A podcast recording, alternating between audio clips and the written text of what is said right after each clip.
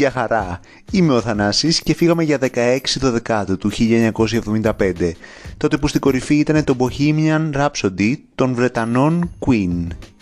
Ήταν το πρώτο single από το τέταρτο τους άλμπουμ με τίτλο A Night at the Opera. Είναι γραμμένο από τον Freddie Mercury και είναι μια εξάλεπτη σουίτα αξιοσημείωτη για την έλλειψη ρεφρέν, ενώ αποτελείται από πολλές ενότητες, μια εισαγωγή, ένα τμήμα μπαλάντας, ένα απόσπασμα όπερας, ένα hard rock κομμάτι και ένα ανακλαστικό κόντα. Είναι από τα λίγα progressive rock κομμάτια της δεκαετίας του 70 που κατάφεραν να έχουν ευρεία εμπορική επιτυχία και αποδοχή από το mainstream κοινό. Ο Mercury αναφέρεται στο τραγούδι ως μία mock όπερα, δηλαδή ψευδοόπερα, που δημιουργήθηκε από το συνδυασμό τριών τραγουδιών που είχε γράψει. Την παραγωγή έκαναν οι Queen με τον Roy Thomas Baker, ενώ ηχογραφήθηκε σε πέντε διαφορετικά στούντιο τον Αύγουστο και τον Σεπτέμβριο του 1975. Λόγω διαδικασιών των ηχογραφήσεων της εποχής έπρεπε να χρησιμοποιήσουν τη μέθοδο του bounce μεταξύ 8 κασετών από 24 κομμάτια που σημαίνει ότι χρειάστηκαν σχεδόν 200 κομμάτια για να τοποθετηθούν το ένα μετά το άλλο. Το τραγούδι παροδεί στοιχεία της όπερα με βομβαρδιστικά ρεφρέν, σαρκαστικό ρετσιτάτι και παραμορφωμένες ιταλικές οπερατικές φράσεις. Οι λυρικές αναφορές περιλαμβάνουν τον Σκαραμού, τον Ισπανικό χορό Φαντάνιο, τον Γαλιλαίο Γκαλιλέη, τον χαρακτήρα του Φίγκαρο από τον Κουρέα Τσεβίλης, τον δαίμονα Μπιλζερμπούμπ και κραυγές Μπασμάλα από τα Αράβικα και τη θρησκεία του Ισλάμ. Οι κριτικές ήταν αρχικά μπερδεμένες, αλλά τελικά το τραγούδι έγινε ένα από τα καλύτερα ροκ κομμάτια όλων των εποχών και το δημοφιλέστερο για το συγκρότημα. Εμφανίζεται σε όλες τις δημοσκοπήσεις με τα καλύτερα τραγούδια, όπως στο νούμερο 17 του Rolling Stone. Μάλιστα, η φωνητική απόδοση του Mercury θεωρείται τις καλύτερες στην ιστορία της rock βρέθηκε στην κορυφή του Βρετανικού chart 9 εβδομάδες συνεχόμενες, ενώ το 1991 για άλλες 5 εβδομάδες μετά το θάνατο του Mercury. Είναι το τρίτο σε πωλήσει single όλων των εποχών στη Βρετανία. Πουλώντας πάνω από 6 εκατομμύρια παγκοσμίως βρέθηκε στην κορυφή του Καναδά, της Αυστραλίας, της Νέας Ζηλανδίας, της Ισλανδίας και της Ολλανδίας.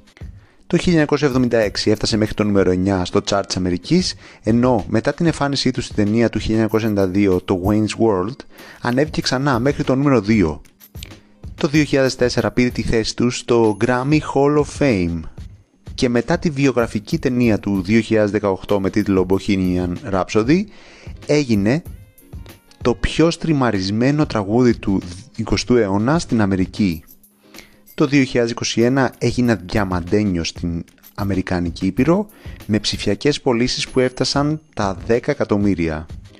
Παρόλο που κάποιοι καλλιτέχνες έκαναν βίντεο clips για να συνοδεύσουν τα τραγούδια τους εκείνη την εποχή, μετά τη τεράστια επιτυχία του promo βίντεο για το Bohemian Rhapsody, οι δισκογραφικές ξεκίνησαν μαζικά να χρησιμοποιούν αυτή την πρακτική.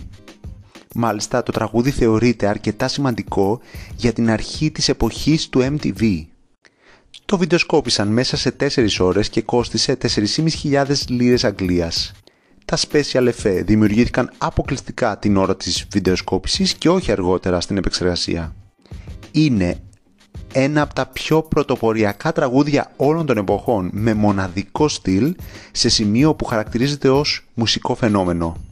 Σε αυτό το επεισόδιο σας παρουσίασα μία περίληψη όλων των πληροφοριών που μπορούσα να βρω. Οι ενδιαφέρουσες πληροφορίες για το τραγούδι είναι πραγματικά άπειρες και αξίζει ίσως να τις ψάξετε και μόνοι σας. Πάμε να θαυμάσουμε το τραγούδι, σας ευχαριστώ που ακούσατε και σας περιμένω στο επόμενο.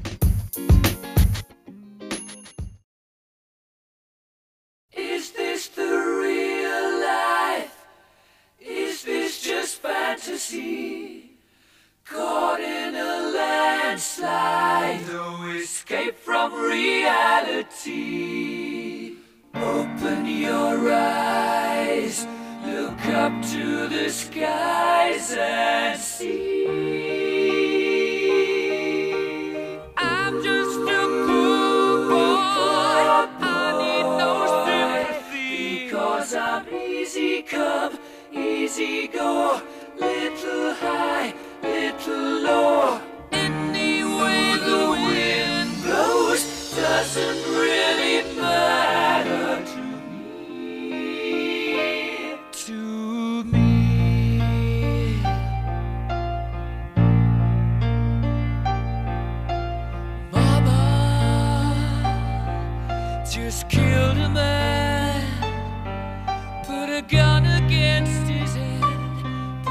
triggered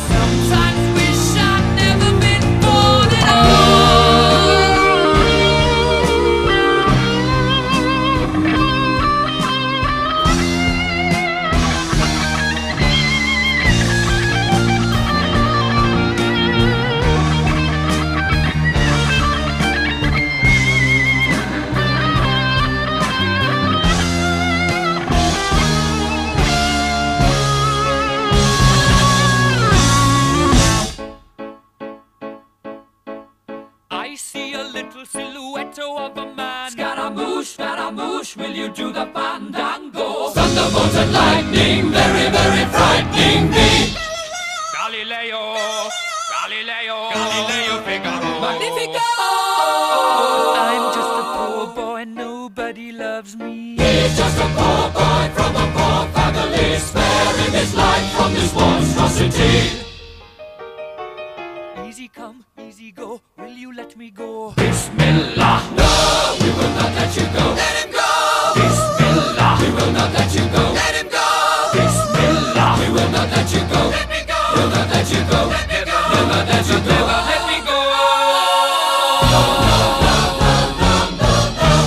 mia, mamma mia. Mamma mia, let me go. Beelzebub has a devil put aside for